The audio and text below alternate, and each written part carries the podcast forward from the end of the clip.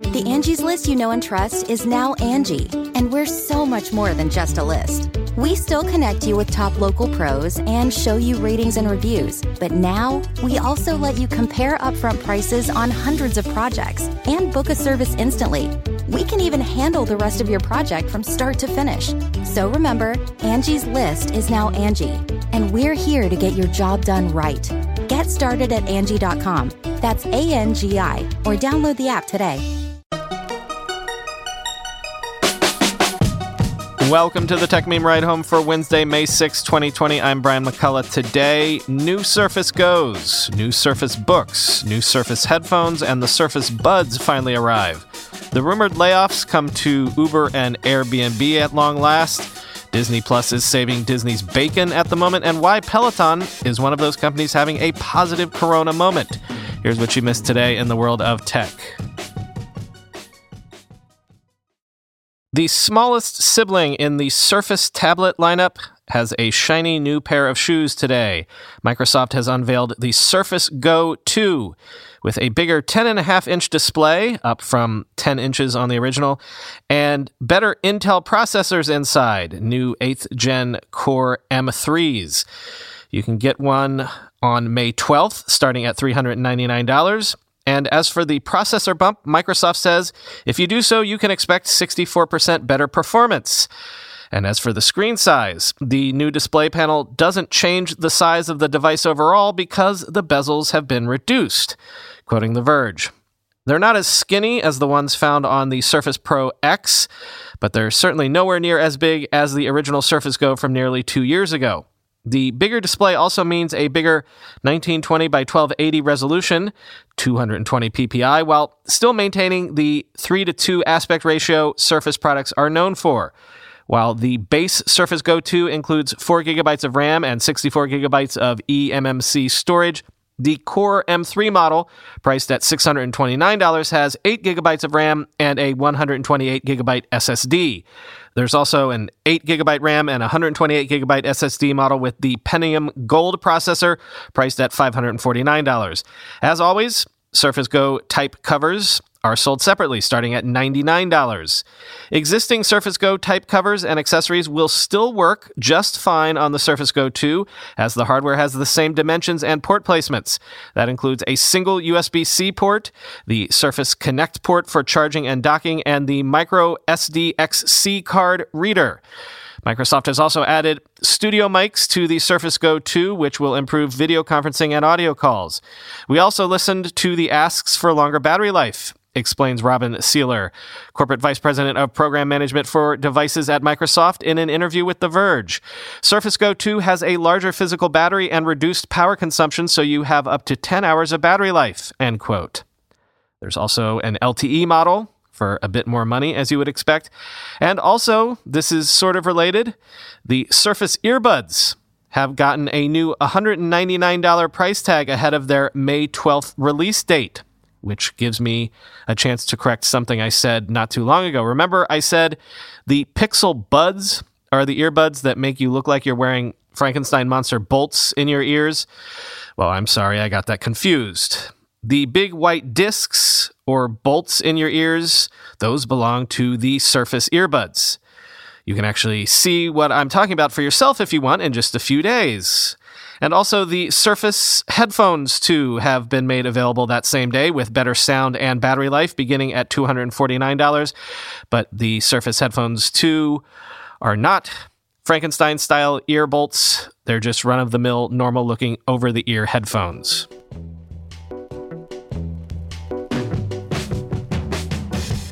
Microsoft also debuted a refresh to the laptop that has been tempting me like no other over the last several years. Say hello to the 13 and a half inch and 15 inch Surface Book 3 laptops. Now with 10th gen quad core Intel CPUs, new NVIDIA GPUs, but basically the exact same design as the previous models with the sort of funny hinge that you're familiar with, with the air gap but which allows you, of course, to detach the screen and use this as a two in one. All of the new models of the Surface Book 3 are available May 21st, starting at $1,600 for the 13.5 inch model and $2,300 for the 15 inch model. This is Devendra Hardawar at Engadget. Quote, I get why Microsoft didn't want to change things up much. The Surface Book 2 was a gorgeous and well constructed device. It improved on the clunky hinge from the original model while also slimming the case down a bit. But by standing still, Microsoft isn't doing much to compete with fresh PC designs like Asus's ZenBook Pro Duo and Zephyrus's G14 gaming machine. There's still an annoying gap around the hinge, and both models are still a bit heavier than the latest MacBook Pros. 3.38 pounds for the 13.5 inch Surface Book 3 and 4.2 pounds for the 15 inch compared to Apple's 3.1 and 4 pounds, respectively. And as for the hardware underneath, this is also where Microsoft falls flat a bit, as it's competing against Apple's monstrously powerful 16 inch MacBook Pro, which offers 6 core and 8 core CPUs. Even with the possibility of Quadro graphics, the Book 3 is a hard choice to make for anyone demanding the most power possible. Even Dell's latest XPS 15 can be configured with a 6 core CPU. Of course, Microsoft is more limited than other PC makers because it also wants to make the Surface Book 3 a tablet. That means it has to place the CPU inside of the detachable display while the dedicated graphics chip sits in the keyboard base. That's not a limitation any competitors have to deal with. Microsoft has certainly done some clever engineering work to make the Book 3 possible, but if it wants to compete with genuine workhorse PCs, it's going to need a whole new design that can handle faster CPUs, end quote.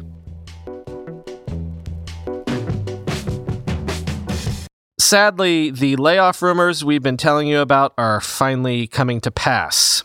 Uber has announced this morning that it will lay off 3,700 employees, or about 14% of its workforce. The redundancies are primarily coming from the customer support and recruiting teams.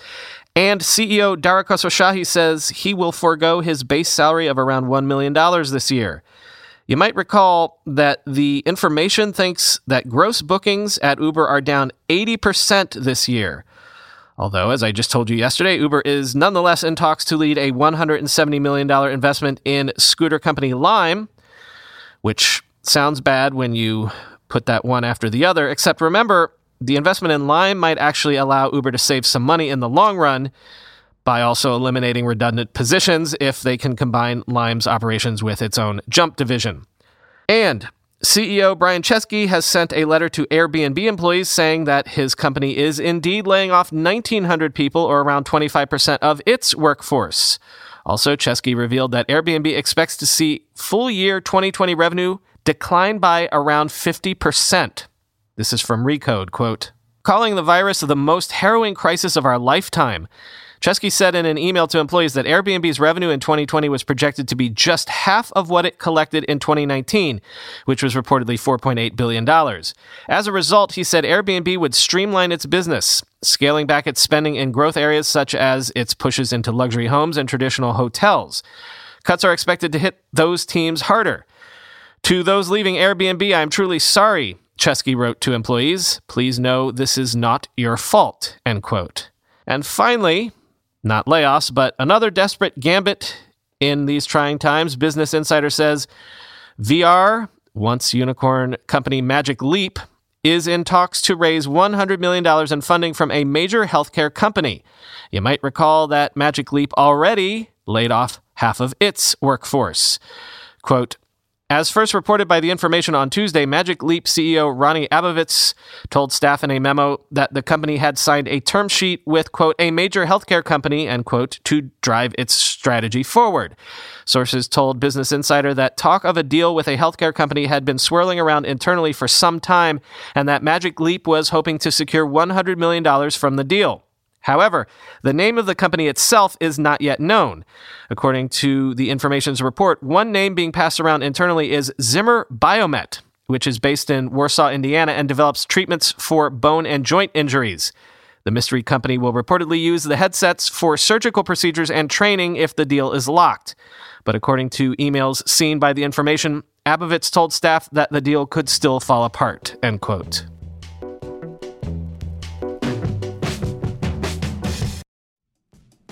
With everybody fighting for attention, how can your business stand out and connect with customers? Easy. Get Constant Contact. Constant Contact's award winning marketing platform has helped millions of small businesses stand out, stay top of mind, and see big results fast.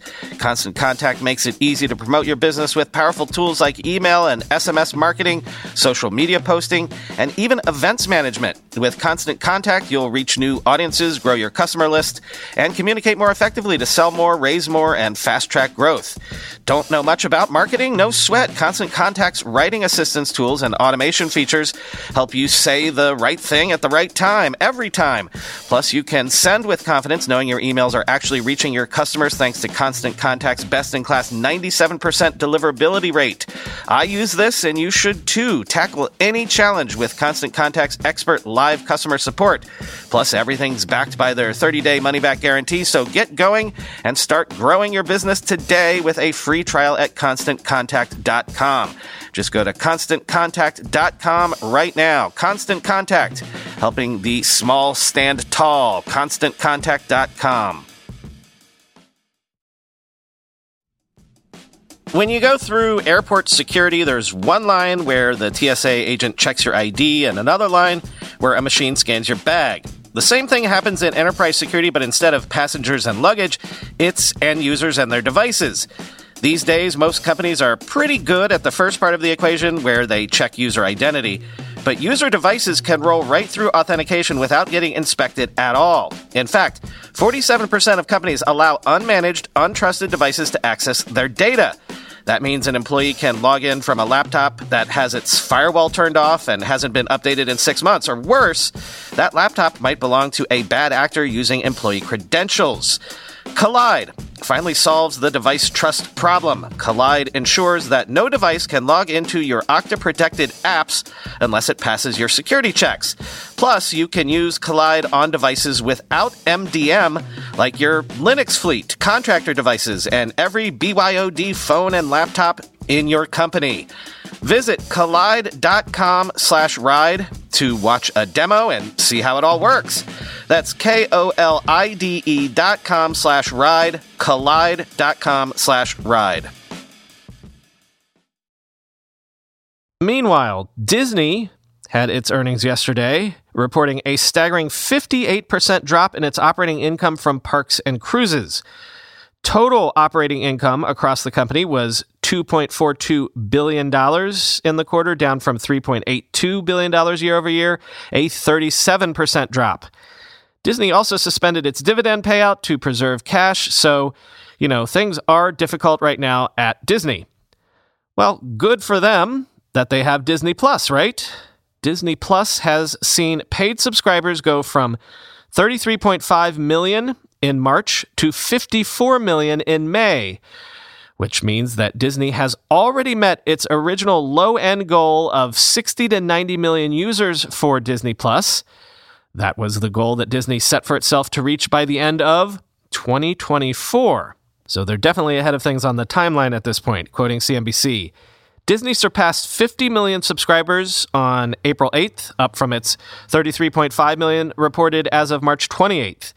At the end of Q1 in December, Disney Plus had 26.5 million subscribers. As part of its second quarter results, Disney said it saw growth across all of its streaming service platforms in the past quarter. Disney reported that Hulu has 32.1 million total subscribers, up from 30.4 million from the last quarter and 25.2 million a year ago.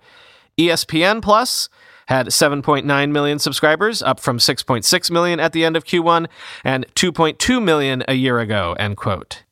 See, people were already talking about the genius way that Disney executed on the Disney Plus rollout even before the pandemic happened. But now, post pandemic, I mean, what amazing luck that they got this out the door when they did, how they did. It's full on serendipity at this point, almost a company saving amount of serendipity. Imagine if they didn't have Disney Plus right now. I mean, they do. And instead of being separated from their consumers, they're actually more intimately connected to their consumers now than they ever were before.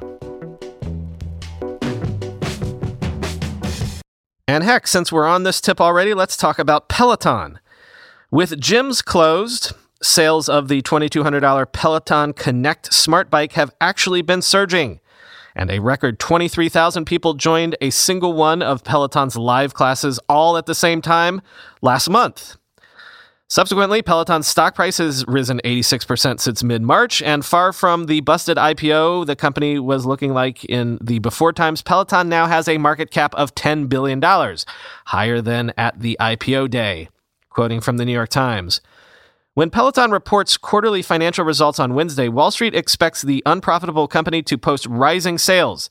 Analysts pointed to spikes in the number of ratings for fitness classes on Peloton's system and longer waits for delivery of the bikes, which signal higher than expected demand. The results may not reveal the full extent of Peloton's popularity since they cover only a few weeks of the lockdown period in March. Nonetheless, quote, consumer habits are fundamentally changed coming out of this crisis and this pandemic, said Ron Josey, an analyst at JPM Securities, a device and service like Peloton comes to the forefront in that, end quote. Peloton initially responded to the virus by extending a 30-day free trial of its digital-only subscription to its streaming classes to 90 days. It introduced contactless delivery for its equipment and pledged to waive up to $1 million of subscription fees for customers who had lost their jobs or were unable to work because of the coronavirus. Peloton also closed 96 showrooms around the country and stopped delivering the treadmills it also makes. Peloton stopped filming live classes in early April after an employee at its New York studio tested positive for the coronavirus, but by the end of the month, it was streaming live classes again. The first one happened on April 22nd from the apartment of Robin Arzon, Peloton's head instructor. More than 23,000 customers logged in and rode along with her issuing virtual high fives and climbing a digital leaderboard, end quote. In the feedback on the subreddit last night, someone said that I talk too much about Bitcoin and crypto. And I responded back that actually I was feeling like I had barely spoken about crypto almost at all so far this year. But then I kind of feel like crypto is kind of dead at the moment. Don't at me, y'all. Don't yell at me for saying that. There's still a ton of crypto news every day. It's just that I feel like it never really amounts to anything. I don't know. Maybe I'm jaded. But having said that, I did want to make you aware of something from the crypto space.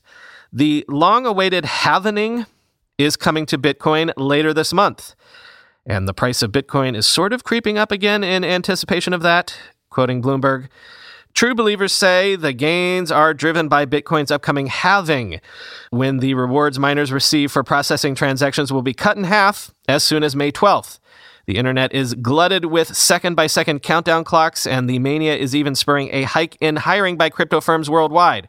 Bitcoin has rallied to more than $9,000 a coin in anticipation from around $6,000 just a month ago. Narratives in the world of blockchain act like the Force in Star Wars. They mysteriously move and shape the market, said George McDonaugh, co founder of crypto and blockchain investment firm KR1. You couldn't be blamed for getting a little excited about what's to come, end quote. Bitcoin halvings, which slow down the rate at which new tokens are created, happen once every four years or so.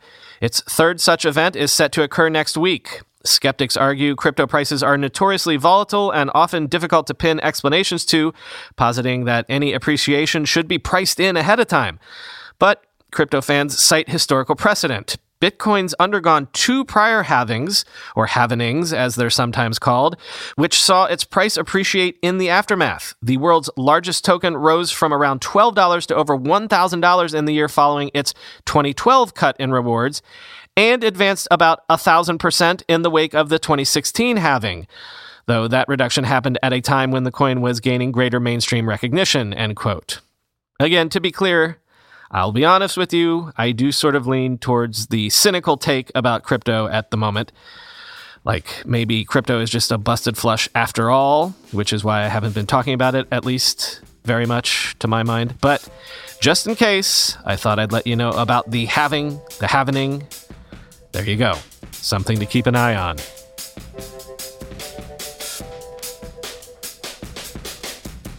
By the way, thank you for all the feedback that I received on the subreddit last night. I've read every post, and I do thank you all for the kind words. There was also valuable criticism in there, some small things that we might course correct on. But otherwise, full steam ahead, y'all. I love doing this, and as long as you continue to love listening to it, as Steven Gerrard once said, we go again. Talk to you tomorrow.